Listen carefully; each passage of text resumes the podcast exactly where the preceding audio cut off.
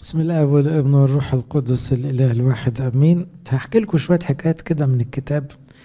فيها قصص توحي قد إيه الواحد ممكن ضميره يموت خالص أو يتخدر ويعمل غلطات كبيرة وهو مش معتبر نفسه غلطان. كان في وقوع الحرب بين بيت شاول وبيت داود أن إبنير تشدد لأجل بيت شاول. أحكي لكم القصة. شاول الملك مات.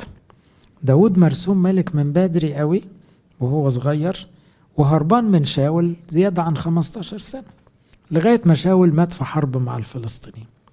دلوقتي المفروض مين الملك؟ داود والناس بتحبه من زمان من وقت ما موت جلياط الجبار فالناس عارفة إن داود مختار من الله. فحصل إن بتوع يهوذا عيلة داود اتلموا حواليه وقالوا له أنت خلاص تبقى الملك. لسه بقى في ناس كتيرة كانوا تابعين لشاول بيت شاول يعني. مش عاوزين يعملوا ملك من العيلة. فأصبح لسه في إيه؟ خلاف بين مين اللي يمشي مع داود ومين هيكمل مع آه ابن شاول. فإبنير إبنير ده كان ابن عم داود وكان من رجالة الحرب الأقوياء يعني. تشدد لأجل بيت شاول. يعني إيه؟ راح لصف عيلة شاول. فاهمين؟ وكانت لشاول سرية اسمها رصفة بنت إية. سرية اللي هي الجواري اللي كان الملك يستحل يعني يعاشرهم غير الزوجات. لكن كان في عرف إنه يعني دول ملك للملك فما يروحوش لحد بعدي يعني. فقال إشبوشس لإبنير إشبوشس ده ابن شاول لأن يونسان كان مات في الحرب مع أبوه. فاللي عليه الدور يبقى ملك إشبوشس وده كان شخصية ضعيفة قوي فإبنير هو اللي واقف له كرئيس جيش قوي. فإشبوشس قال له لماذا دخلت إلى سرية أبي إزاي تاخد دي حاجة تبع أبويا يعني؟ أبوه مات. فاختاظ ابنير جدا كرامته نقحت عليه اللي قال الإيجو. إزاي تكلمني كده؟ وقال ألعلي رأس كلب ليهوذا قال يعني إيه؟ هو أنت فاكر وقفتي قدام يهوذا دي قليلة؟ ده أنا اللي حميك يا إشبوشس ده أنا الجيش بتاعي هو اللي واقف لك قدام يهوذا. يهوذا اللي هم داود يعني ما هو سبط يهوذا. اليوم أصنع معروفا مع بيت شاول أبيك مع أخواته مع أصحابه ولم أسلمك ليد داود وتطالبني اليوم باسم المرأة. بصوا عمل إيه؟ بما إني دافعت عن بيت أبوك ووقفت لك وقفة راجل وعاوز أجيب لك المملكة مالكش كلمة عن ما تحاسبنيش أنا أعمل اللي أنا أعمله. فهمتوا الفكرة؟ فهو استحل حاجة غلط خالص عشان بيعمل حاجة تانية من ناحية الجدعنة يعني آخر جدعنة. بس الحقيقة مش أخلاق. فالتاني صعبت عليه فجه يحاسبه شاط فيه لأنه أبنير كان شخصية قوية فحتى لو كان إشبوشس هو الملك ما يقدرش عليه يعني. فهكذا يصنع الله بإبنير. بصوا بقى الكرامة لما تنقح بقى. وهكذا يزيد أنه كما حلف الرب لداود كذلك أصنع له. يعني إيه؟ طيب أنا هروح أخد الجيش ده كله وأخليه مع داود. وإشبوشة زي الفار قدامه مش قادر يبم لنقل المملكة من بيت شاول وإقامة كرسي داود على إسرائيل وعلى يهوذا من دان إلى بئر سبع. لما كانوا يوصفهم مملكة إسرائيل كلها يقول لك دان فوق آخر حاجة الشمال ناحية سوريا وبئر سبع أقرب حاجة كده لمصر يعني. فقال له طب أنا هجمع المملكة كلها وأديها لداود. مع إن في الوقت ده داود لا يملك إلا يهوذا وحتة بنيامين. يعني داود كعدد كان أقل من شاول. ولم يقدر بعد أن يجاوب إبنير بكلمة لأجل خوفه منه. يعني اشبوشس ما قدرش يرد عليه. إبنير زعق فيه وقال له أنت هتاخدني بذنب الست دي؟ طب ده أنا اللي واقف لك وأنا اللي بعمل لك. خلي بالكوا هنا فيها فكرة تخدير الضمير أو فكرة إن أنا بما إني عملت حاجة صح محدش بقى يجي في حتة غلط ويكلمني. ما أنا عامل صح قد كده. دي حتى في العلاقات الإنسانية تلاقوها موجودة. يعني مثلا الراجل يزعق في مراته يقول لها مش كفاية بتعب وبجيب لكم فلوس؟ عاوزاني كمان أربي العيال؟ عاوزاني كمان مش عارف أعمل إيه؟ هو أنت عشان بتتعب وتجيب فلوس ما تعملش بقية أدوارك هنا بصوا أنا بحلل الموقف عشان بس إيه دي مواقف في الكتاب لكن لما بنحللها بنتعلم حاجة. ابنير تشدد لأجل بيت شاول هو سأل ربنا الراجل ده ما سألش ربنا. الراجل ده قرر من دماغه كده لا شاول كان ملك يبقى عيلته تملك. طب أنت عارف ربنا قايل إيه؟ ما ربنا قايل لصمويل زمان الله ينيح روحه بقى. داود هو اللي يبقى ملك. فالحياة تدور على داود خلاص لكن ابنير ما سألش ربنا.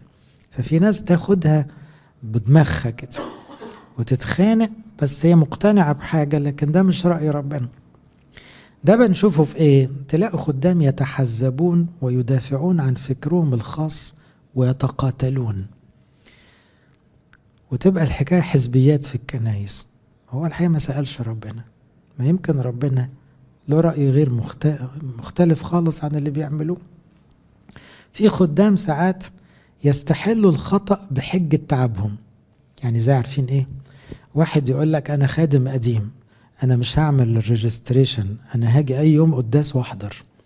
يا حبيبي في نظام والشعب كله مش لاحق وعاملين system ولازم تسجل وتعرف اليوم اللي هتتناول فيه. لا لا لا الكلام ده مش عندي. ليه؟ ده أنا إيه أنا ده أنا مش عارف أرخن إيه ده أنا رئيس إيه ده لا لا حبيبي الاستثناءات دي كلها خطر. أنت ليه بتميز نفسك عن الناس كلها؟ خدام بياخدوا حقوق ملهمش أي حق فيها بحكم المراكز. بمعنى هو بيفترض بما إني يبقى أنا برضو ليا الحق في ده أو في ده. كل ده نوع من تخدير الضمير لأن المتواضع يفضل مهما عمل في الكنيسة بيعامل نفسه كأنه زي زي أقل واحد. اللي يسري على الكل يسري علي عادي جدا. إيه المشكلة يعني؟ وده ده يدل على يعني تواضع ووداعة وحاجات حلوة. لكن في ناس بتميز نفسها زي إبنير كده كان مميز نفسه. حصل إيه؟ أنا بحكي لكم حكاية لسه طويلة يعني. فأرسل ابنين من فوره ابنير ده بقى عصبي بقى وصعبت عليه كرامته. رسلا إلى داود قائلا لمن هي الأرض؟ يقولون اقطع عهدك معي وهو زيدي معك قال له الأرض دي لمين تفتكر في الآخر؟ بص أنا اللي أقدر أجيبها لك. ابنير متكبر. فبعت لداود يقول له إيه؟ عاوز تاخد المملكة؟ حط إيدي في إيدك. سيبك من اشبوشس التعبان ده. ما ده رئيس جيش أصلا. فده يعني يقدر يعمل حاجات كتير. فقال حسنا أنا أقطع معك عهدا. داود بقى قال له ماشي. إلا أني أطلب منك أمرا واحدا وهو أن لا ترى وجهي ما لم تأتي اولا بميكال بنت شاول حين تأتي لترى وجهي. إيه الحكاية دي؟ دي حكاية قديمة فات عليها زيادة عن عشر سنين. ميكال بنت شاول كانت مرات داود لما شاول قلب على داود وداود هرب شاول افترى وعمل حركة وحشة جدا خد ميكال وجوزها لواحد تاني. فطبعا دي كانت طبعا حسب الشريعة غلط خالص.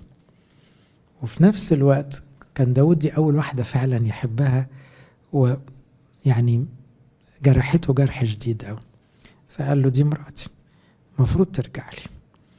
فبما إنه يعني إيه ما أنت بتقول إن أنت تقدر ترجع لي المملكة خلي الشرط ده يتم. برضو هرجع تاني لنفس السؤال. هل في حد هنا بيصلي؟ يعني ابنير سأل ربنا برضو لا. ده كل ده شغل سياسة. فهو إيه قلب على الملك بتاعه راح إيه يتكلم مع الملك الآخر. ابنير هتبقى نهايته وحشة دلوقتي عشان تبقوا عارفين. وكأنه بينتقم من فريق لأنه ما لقاش كرامته في الفريق. يعني الواحد ساعات لما ما يلاقيش كرامته في حتة طيب أنا بقى أروح حتة ناس تقدر بقى. ناس تقدر. هي المبادئ كده بتتباع بالساهل. هي العقيدة بتتباع بالساهل. يعني إزاي في حاجة اسمها الناس تقدر؟ فهو من العقلية دي. وابنير شايف إنه بيعمل الصح. ضميره ميت وحاسس إنه أنا بعمل الصح. خلاص آن الأوان المملكة كلها تتلم ويبقى داود أصلح من إشبوشس هو بيقول كده وهيقنع الناس بكده بس هي أساسا بسبب إيه؟ بسبب إن إشبوشس لامه لكن قدام الناس هيقنعهم بحاجة تاني. داود هو اللي يستاهل وداود كان غلب جلياط وداود إحنا عارفينه كان مظلوم من بدري. بصوا بقى الكذب. يعني هو كله متغاظ من موقف لكن هيحطه في قالب مختلف خالص. وكان كلام إبنير إلى شيوخ إسرائيل قائلا قد كنتم منذ أمس وما قبل تطلبون داود ليكون ملكا عليكم.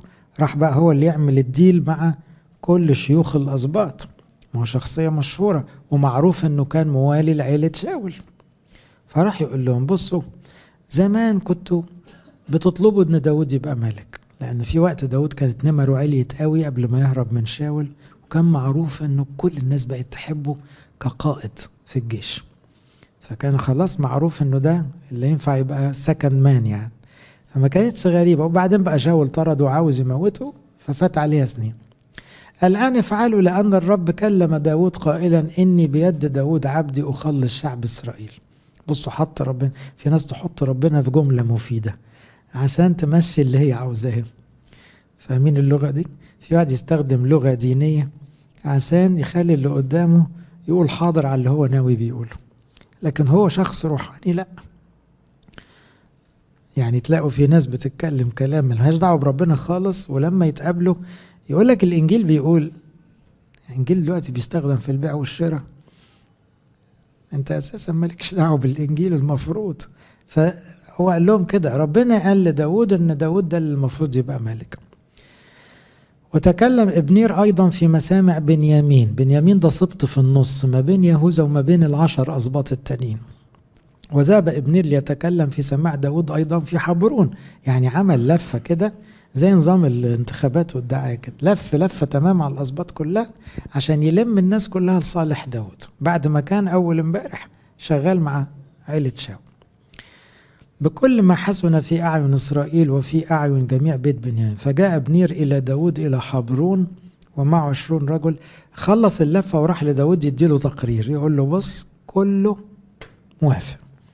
هنحدد ميعاد ونعمل احتفال وننصبك ملك على ال 12 سبط صاحب البلان كله مين؟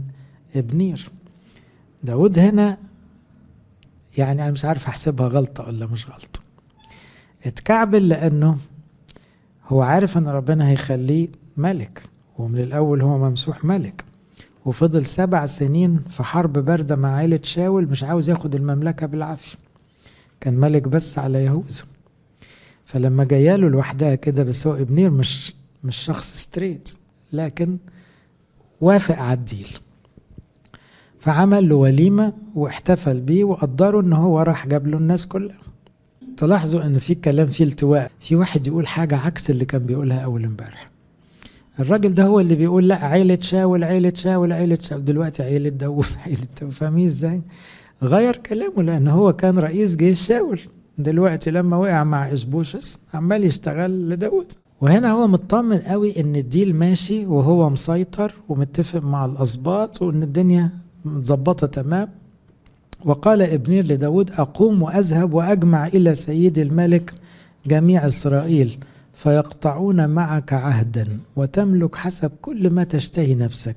فأرسل داود ابنير فذهب بسلام. يبقى الموقف إيه دلوقتي؟ ابنير رايح يلم خلاص اللمة ويتفق بقى على الحفلة وكل حاجة. إحنا ناسيين بقى إن في شخص تاني اسمه إيه اللي فاكر؟ يؤاب في رئيس جيش داود اللي هو رئيس جيش يهوذا. ويؤاب يؤاب كلهم عيلة في بعض يؤاب وابنير وداود كل دول عيلة في بعض ولاد عم كلهم. يؤاب ده شخص بقى برضه سياسي جدا وقوي جدا ولئيم ومش سهل. مين اللي كال الجو دلوقتي؟ ابنير لأن هو اللي هيرجع المملكة كلها لداود. ويؤاب رئيس جيش داود. فيؤاب هيجي بقى يدخل في الصورة. إزاي وإزاي ابنير بيشتري الناس كلها. طبعا دي حاجة مش هتفوت بالسهل وإذا بعبيد داود ويؤاب قد جاءوا من الغزو. في الوقت ده كان عبيد داود يعني رجالته بس بتتقال عبيد عساكر يعني. جاءوا من الغزو طلعوا يغزوا على شوية فلسطينيين في المنطقة وجايبين غنيمة وفرحانين. فمروحين لداود يدوا له التمام غلبنا شوية القبائل اللي كانت بتضايقنا في يهوذا. ولم يكن إبنير مع داود في حبرون إبنير لسه ماشي. كان قد أرسله فذهب بسلام وجاء يؤاب وكل الجيش الذي معه فأخبروا يؤاب قائلين قبل ما يؤاب يدخل على داود. الشغالين بيقولوا له إيه؟ أسكت ده كان إبنير هنا. وداود عمل له وليمة. هو طبعا عارف إن إبنير رئيس جيش شاول رئيس جيش الأعداء. فعمل له وليمة. فهم على طول إنه إبنير طبخ الطبخة. ومش هنحارب ويبقى كده إبنير هجيب كل الناس ويخليها تبع داود ويؤاب يطلع من كده ما كسبش حاجة. فدخل يؤاب إلى الملك وقال ماذا فعلت؟ التاني بيزعق في الملك برضه. الملوك كلها طيشة شوية في الوقت ده يعني. إسبوشس بيتهزق وداود دلوقتي بيتهزق فيؤاب دخل للملك وقال له إيه اللي أنت عملته ده؟ هو ذا قد جاء إبنير إليك لماذا أرسلته فذهب؟ بقى يجي لك رئيس جيش أعدائك تعمل له وليمة وتمشيه. وقال له إيه بقى؟ أنت تعلم ابنير ابن نير إنه إنما جاء ليملقك وليعلم خروجك ودخولك وليعلم كل ما تصنع. يعني جاي يعمل إيه؟ يتجسس. وأنت فاكر ابنير ده جاي بس كده جاي يشوف الدنيا بتاعتنا شكلها إيه؟ لأن ده عدونا. ثم وما ساب ما ما خلوهاش يرد. داود ما لحقش يرد. خرج يؤاب من عند داود وأرسل رسلا وراء ابنير بعت رجالة يجروا وراه يقولوا له استنى استنى. يؤاب عاوز يسلم عليك. قال يعني يؤاب عرف إن حالة سلم فيسلموا على بعض. فبعت فردوه من بئر السيرة يعني كان مشي شوية ورجع عشان يقابل يؤاب وداود لا يعلم. داود خد له كلمتين في جنابه وقاعد مش فاهم إيه اللي بيحصل. يؤاب طلع زي الصاروخ وبعت الناس قال لهم تجيبوا لي ابنير بسرعة لسه كان موجود من ساعتين. ولما رجع إبنير إلى حبرون مال به يؤاب إلى وسط الباب ليكلمه سرا وضربه هناك في بطنه فمات بدم عسائل أخيه. يعني خده على جنب كأنه هيقول له كلمة سر وطعنه آه وموته على طول. لأنه كان في حرب قبل كده إبنير قتل عسائيل اخو يؤاب فبينهم طار بعيد. أنا بحكي الحاجات دي ليه؟ ده فيلم أكشن. هو الجو المحيط بالقديسين ما كانش سهل. يعني داود وسط حواليه ناس صعبة. ومع كده كان بيصلي إزاي؟ في نفس الوقت الناس دي فاكرة نفسها بتخدم ربنا. بصوا بقى لما يوصل لانتقام ودم وأذى ومعتبرين نفسهم كل دول يقفوا يصلوا ورا داود مزامير. كل دول بيحاربوا حروب الرب. تخيلين بقى وصلت لإيه؟ كل ده ضمير بيتخدر. لما الواحد يستحل أمور كتيرة في الخدمة وبعد كده يقول لك ربنا ربنا ده إيه يا حبيبي؟ ربنا ماله باللخبطة دي كلها؟ هنا الكبرياء والعند متبادل ما بين إبنير وما بين يؤاب ويخلي الواحد مش شايف الصح ابدا. أحكي لكم حكاية عسائيل أنا برجع فلاش باك كده كام سنة.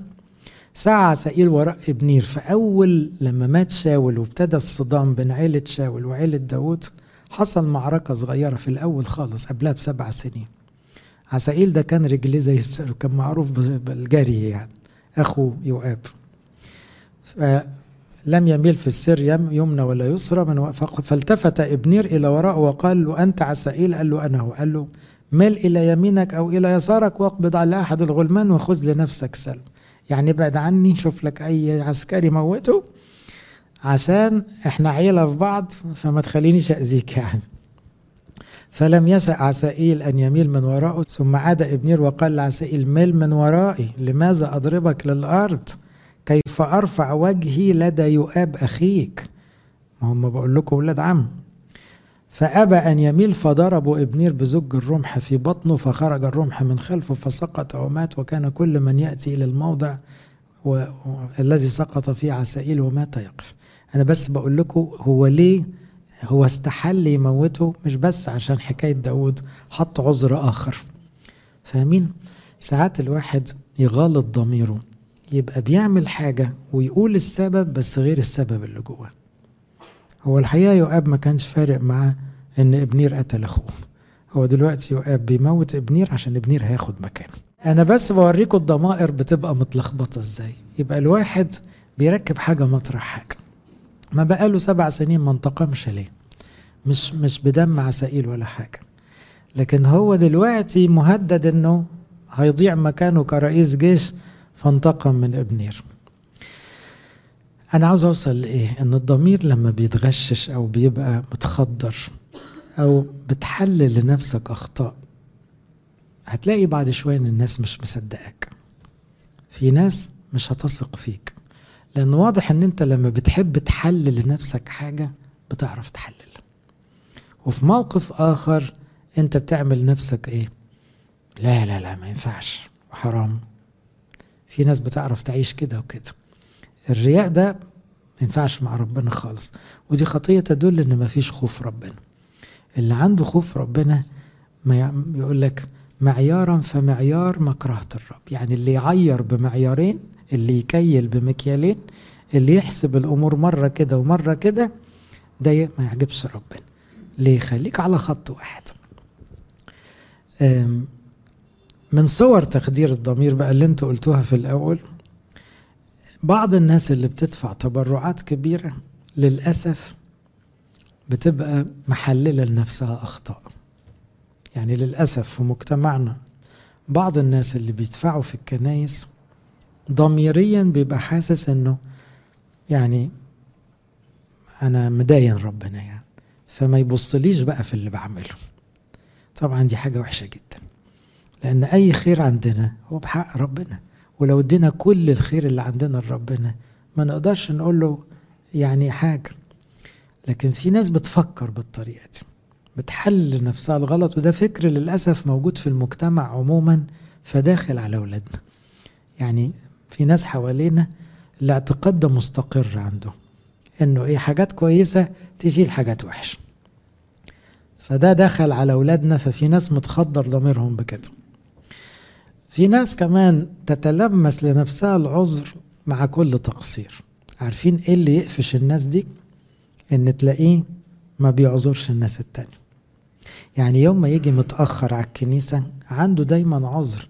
ده أنا مروح بالليل متأخر. ده أنا صحتي مش عارف إيه. ده أنا صحيت بالعافية. ده أنا المنبه فات مني. فدايما لاقي لنفسه عذر. لو واحد اتأخر عليه في ميعاد يخرب الدنيا. يبقى هو نفسه بيعرف يعذر نفسه بس ما يعرفش يعذر غيره. ده كل ده يدل على ضمير ملخبط. على واحد ما عندوش خوف ربنا لأنه هتحاسب الناس حاسبهم زي ما رب يعني شوف أنت بتحاسب نفسك إزاي كمان. ظلم الناس بحجج العدل وتطهير الدنيا من الفساد. في بعض الناس تطيح في البشر يقول لك أنا بصلح الوضع. وهو يميل للعنف والأذى وتحت شعار الإصلاح تلاقيه بيدوس على الناس. في بعض الناس كده. تلاقيهم شداد قوي في التعامل جافين دايما ناقضين حتى مع أولاده متعبين جدا بحجة الإصلاح. وده مش إصلاح طب ما المسيح يعني مصلح الكون كله. لكن كان رقيق وباله طويل وحنين وحتة بحتة كده. ففي ناس بتدعي الحتة دي. من الصور الأخرى مثلا حنانيا وسفير خدروا ضميرهم بأن هم جايبين جزء من الفلوس بس كذبوا وقالوا إيه دي كذبه بيضة يعني ما محدش انضر فيها. إحنا مش هنقول إن إحنا بعنا بالفلوس دي. بس لا ما طلعتش بيضة. فهنا ده تخدير للضمير. التعبير تخدير الضمير ده جاي بلغة تانية في ملاخي اتنين يقول إيه؟ لأنه يكره الطلاق قال الرب إله إسرائيل وأن يغطي أحد الظلم بثوبه. قال رب الجنود فاحذروا لروحكم لئلا تخضروا تخطية الغلط عارفين اللي آدم وحواء عملوا؟ لما لبسوا شوية ورق تين وكأن إيه ما حصلش حاجة. ففي ناس تعمل عملة وتغطي. زي ما موسى دفن القتيل وروح نام. إيه هو؟ زي ما داود إيه الراجل اسمه إيه ده مات. اوريا الحسي خد مراته عادي وكأنه ما حصلش حاجة. ما حصلش حاجة قدام الناس عدت قدام الناس بس ما عدتش عند ربنا. الغلط غلط. فلو عدى من قدام الناس ده مش معناه إنك معفى من المساءلة. فهنا يغطي الإنسان الظلم بثوبه مقصود بيها إيه؟ تعمل عملة وتغلوش وتغطي وإيه؟ ما حصلش حاجة. لا حصل. بيلاطس لما غسل إيديه. أنا بريء. لا مش بريء. بريء قدام مين؟ قدام ضميرك؟ ضميرك مغشوش أنت اللي أمرت بإعدام المسيح. هتتسجل في التاريخ في عهد بيلاطس المنطي حتى لو أنت عملت حركة قال يعني كنت شايفه بريء. طب ما خدتش قرار بالبراءة ليه؟ فهنا تخدير الضمير له أشكال كثيرة وللأسف موجود في حياتنا كتير من تخدير الضمير مسميات مختلفة للخطايا. يعني إيه؟ تلاحظ أن في نوعين من المعترفين. في معترف يستخدم أصعب كلمة للخطية وفي معترف يستخدم أخف كلمة للخطية. يعني سوري بصراحة كده. في معترف يقول يا أبونا صلي لي أنا متحارب بالزنا. أقول له بعد الشر في علاقات وحشة يقول لي لا أفكار. بس استخدم كلمة زنا. وفي واحد تاني يجي يعترف يقول لك في شوية علاقات كده مش حلوة. إيه علاقات إيه؟ بزنس يعني؟ لا مسأل زيادة شوية. لا دي بلاوي. دي زنا بس يقول لك علاقات. في واحد مثلا يقول لك عندي شوية مبالغة وهو كذاب من بلاده. وفي واحد يقول لك أنا بكذب كتير وهو عمره ما بيكذب بس هو ساعات يضطر ما يقولش كل حاجة وتبقى حكمة. بس ضميره الصاحي بيخليه يقول أنا كذاب. بصوا الإكستريم في واحد يستخدم اللفظ اللي إيه الحنين قوي عشان يجامل روحه فاهمين؟ يبرر نفسه. فيقول أنا مش مدقق قوي. مش مدقق؟ ده أنت غلطان من راسك لرجليك بس يقول لك أنا مش مدقق. فكأنه بيتكلم لغة القديسين يعني. التدقيق ده يا ابني بتاع الناس اللي واخدة بالها قوي. هو هنا الواحد بيجامل نفسه. طب انت بتجامل نفسك قدام مين؟ ما انت قدام ربنا. يعني قدام ربنا الواحد ما ينفعش انه يغلوش أو يغطي على الحقيقة. زي مثلا الإدانة يقول لك أصل أنا بطبيعتي أحب أشوف الحاجة الصح. يا سلام! ما انت كلك غلط. ليه عاوز تشوف الصح في الناس بس؟ أو يقول لك ده النقد ده مش نقد ده انت مبهدل الناس. واحد مثلا يستخدم الغش لكن يقول لك بس ده حق مشروع للكل أو يبقى العلاقات الشريرة ده احتياج طبيعي عملية طب ربنا خلق فينا غرايز فتلاقي إنه دايما بيطلع حجج. طبعا ده تخدير للضمير. أصل زي في ستات كتيرة لما تيجي تعترف. أقول لكم سر الصنعة. تبدأ اعترافها إما بكلمة جوزي أو حماتي أو أختي أو جارتي. طب ده يبقى اعتراف إزاي؟ ما أحط يعني إزاي دي خطية؟ أول ما تبتدي تقول أصل حماتي هي عاوزة تقول لنا غضبت أو أو بس لازم تبتدي من حماتي. طب ما حماتي يبقى أنا بخدر ضميري لأن أنا عاوز أطلع أنا غلبان ومظلوم في الآخر. طب أنت جاي تعترف ليه؟ مرة كاهن قال لنا أي حد يجي يعترف كده بقول له استنى استنى روح هاته يعترف. بما انك بتعترف له سلف خليه هو اللي يجي طيب ياخد البركة. تبرير النفس خطر علينا ومعناه إن مفيش خوف ربنا اللي عنده خوف ربنا يعني يعترف بأمانة وبدقة وما يجملش الصورة ابدا. ليه؟ أنت قدام ربنا. هتجمل الصورة بتضحك على مين طيب؟ يحكى في البستان إنه راهب تقي معروف كان أب اعتراف للبرية. فدخل عنده راهب من بلد تاني يعترف وكان طالع راهب صعيدي راهب مصري من عنده كان بيعترف. فلقى الأب ده متأثر وبيبكي. فقال له مالك يا أبي؟ قال له يا ابني كل الأباء يأتون يتجملون أمامي إلا أباء الصعيد. يأتون ويشوهون أنفسهم.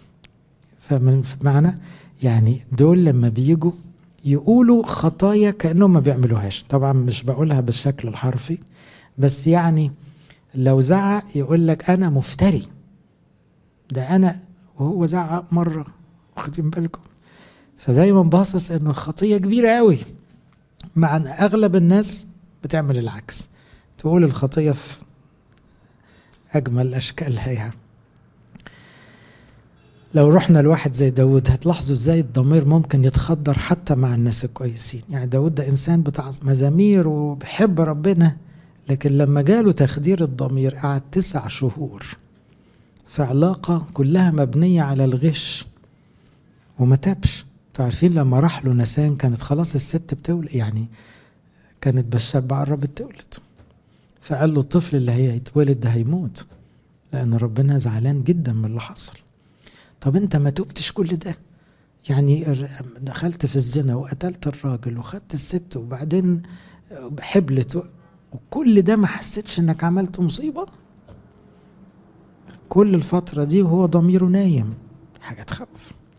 ممكن الواحد يبقى ضميره مات للدرجة دي وده راجل قديس المفروض. نفس الموقف اتكرر بعدها لما قعد سنة ونص عند ملك جرار بتاع فلسطين وبيكذب وبيقول له أنا بكره اليهود وهحاربهم معاك. وهو متحامي عند واحد وثني وبيدعي إنه ضد شعبه. لما مثلا أصر إنه يعد الشعب ومعتبر إن ده حقه. طب حتى يقابل اللي هو دماغه ملخبطة قال له ربنا يزيد ويبارك. عاوز يقول له ربنا ما قالش نعد الشعب دلوقتي. داود ركب دماغه فأحيانا الواحد يحلل لنفسه الغلط. خلي بالكم الحتة دي.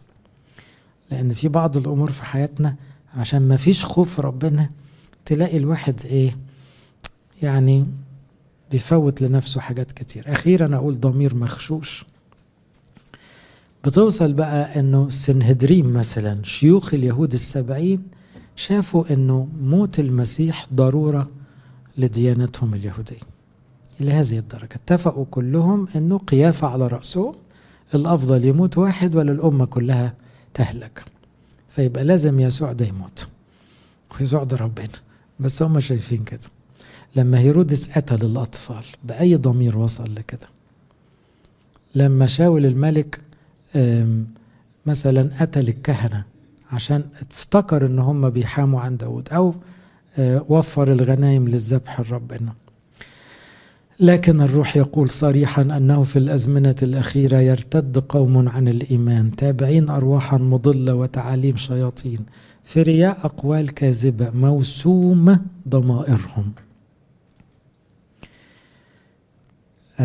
موسومة مترجمة لو تشوفوها يعني عليها ختم غريب. يعني الضمير تلوث أو تشوه أو خد وسم كده. وشم أو وسم غريب. فالضمير اتبرمج على حاجة غلط. تعبير موسومة ضمائرهم. يعني بقوا يعملوا الغلط زي مثلا موضوعات بقى كتيرة موجودة في الدنيا دلوقتي. يعني أنا في رأيي العالم تدهور آخر خمسين سنة وده سبب غضب ربنا. من خمسين سنة كانت بداية إن هم حللوا ال abortion في بلاد الغرب واعتبروه من حق أي بنت تحبل تنزل الطفل. طبعا ده قتل فده ضد إرادة الله. بعدها زاد موضوع ال dating. أي واحد ياخد أي بنت ما سيبكم من الجواز. واعتبروه ده حاجة إيه؟ فرنجة ومتحضرة وبلاش شغل المتخلفين اللي بيتجوزوا ده. ما اكتفاش الشيطان لأن خلاص الجواز تشوه خالص. دخلنا في موضوع ال homosexuals. إنه الجنس كده مش كفاية. طب ما يبقى كل راجل مع راجل. وبعدين الشيطان لسه مش مكتفي. طب إيه رأيكم؟ الراجل يقلب ست ده بقى يقلب يعني يغير في جنسه. ده الجديد اللي ماشي في اليومين دول. هو ده كله ده إيه؟ وبضمير صالح والكنايس بتبصم. في كنايس بره؟ ماشي. ماشي إزاي؟ أنت وافقت على ال abortion وافقت على ال dating وافقت على ال homosexuality وافقت على الجندر. يا نهار أسود! إيه ده؟ طب والانجيل والمسيح اللي اتصلب. عشان كده البلاد دي عمالة المسيحية أوروبا طبعا مسيحية تقلصت جدا وأستراليا كذلك. أمريكا بيحاوحوا شوية. لكن ده كله نتيجة إيه؟ تنازلات. الضمير مخشوش فابتدينا نفاصل في الثوابت. عشان كده كنيستنا اللي بيعتبروها متخلفة هي كنيستنا متمسكة. سقط خطية وخطية قتل وخطية صعبة جدا ومحتاجة توبة شديدة لو حد عمل كده. هذا التشدد الظاهري في التعليم ده حق ربنا ده ضمير صالح. ده اللي عاوز يمشي في النور يحب كده. لكن إحنا في زمن الحقيقة الضمائر كلها عمالة تتغش. فيقول هنا مانعين عن الزواج آمرين أن يمتنع عن أطعمة خلقها الله لتتناول بالشكر. عارفة كل خليقة الله جيدة ولا يرفض شيء إذا أخذ مع الشكر لأنه يقدس بكلمته. العلاج إيه؟ لو أنا ضميري ابتدى يتلوث دي علامة من علامات غياب الخوف. فاهمين أنا غرضي إيه؟ لو فيا خوف الله الضمير يبقى واضح و... وقف لي. راقب ضميرك. أول علاج راقب ضميرك ليكون الرادار اللي جواك باظ. فأنت مش بقيت تفوت لنفسك. عشان كده القديس بولس وقف في آخر حياته وهو بيتحاكم قال جملة غريبة أوي. قال أني بكل ضمير صالح عشت لله. أنا كنت دايما مراقب ضميري حتى لما كان يهودي على قد تفكيره كان فاكر إنه بيرضي ربنا. كان ما كانش يغلط أبدا في حق ربنا. بس هو كان فاكر كده. مفاهيمه كانت كده. فهو عاش دايما بضمير صالح ما يخالفش ضميره أبدا. وده يخلينا أقول كمان اقبل التوبيخ من اللي حواليك ومن قلبك ومن الوصية يعني إيه؟ لو حد قريب ليك قال لك فلان زعل منك ما أنت ممكن تقول له يتفلق ما هو بيزعل من الهوا. بقول لك إيه؟ راجع ضميرك خاف ربنا. تكونش زودت في الكلام؟ اقبل التوبيخ اقبل. الناس اللي بتعاتبك دي بعتلك صوت ربنا. ولو قلبك لامك احترم قلبك اسمع لصوت قلبك. ولو الوصية خبطت فيك ما تتجاهلهاش. خاف ربنا. يبقى قبول التوبيخ بأشكاله علامة خوف مقدس كمان توب وما تدافعش عن نفسك كتير. يعني لما تلاقي إنك غلطت طب ما أنت عندك باب التوبة. ليه تطلع نفسك ما غلطتش؟ ما تقول أنا غلطان لأني ضعيف. صلوا لي ما أعملش كده تاني. لكن هتفضل تقول لا دي مش غلط ما فيهاش حاجة. يبقى ما عندكش خوف ربنا ويبقى بتطول في المشكلة بتزود. لكن أخطأت من قلبك. طب ما ده العلاج فتوب وما تدافعش عن نفسك. كمان اسعى في طريق النقاوة بحيث تبقى مدقق. اللي بيراقب ضميره اللي عنده خوف ربنا دي بقى موجودة كتير في كتب الآباء. يقول لك خوف الله يظهر دائما في التدقيق. اللي يخاف ربنا يدقق في الكلام في السلوك في التصرف في الصلاة في القانون في الخدمة تلاقيه مدقق لأن في خوف ربنا جواه. فبيخاف يغلط فتلاقيه بيحسب كل حاجة بدقة من غير وسوسة ولا حرفية ولا تشنج لإلهنا كل مجد وكرم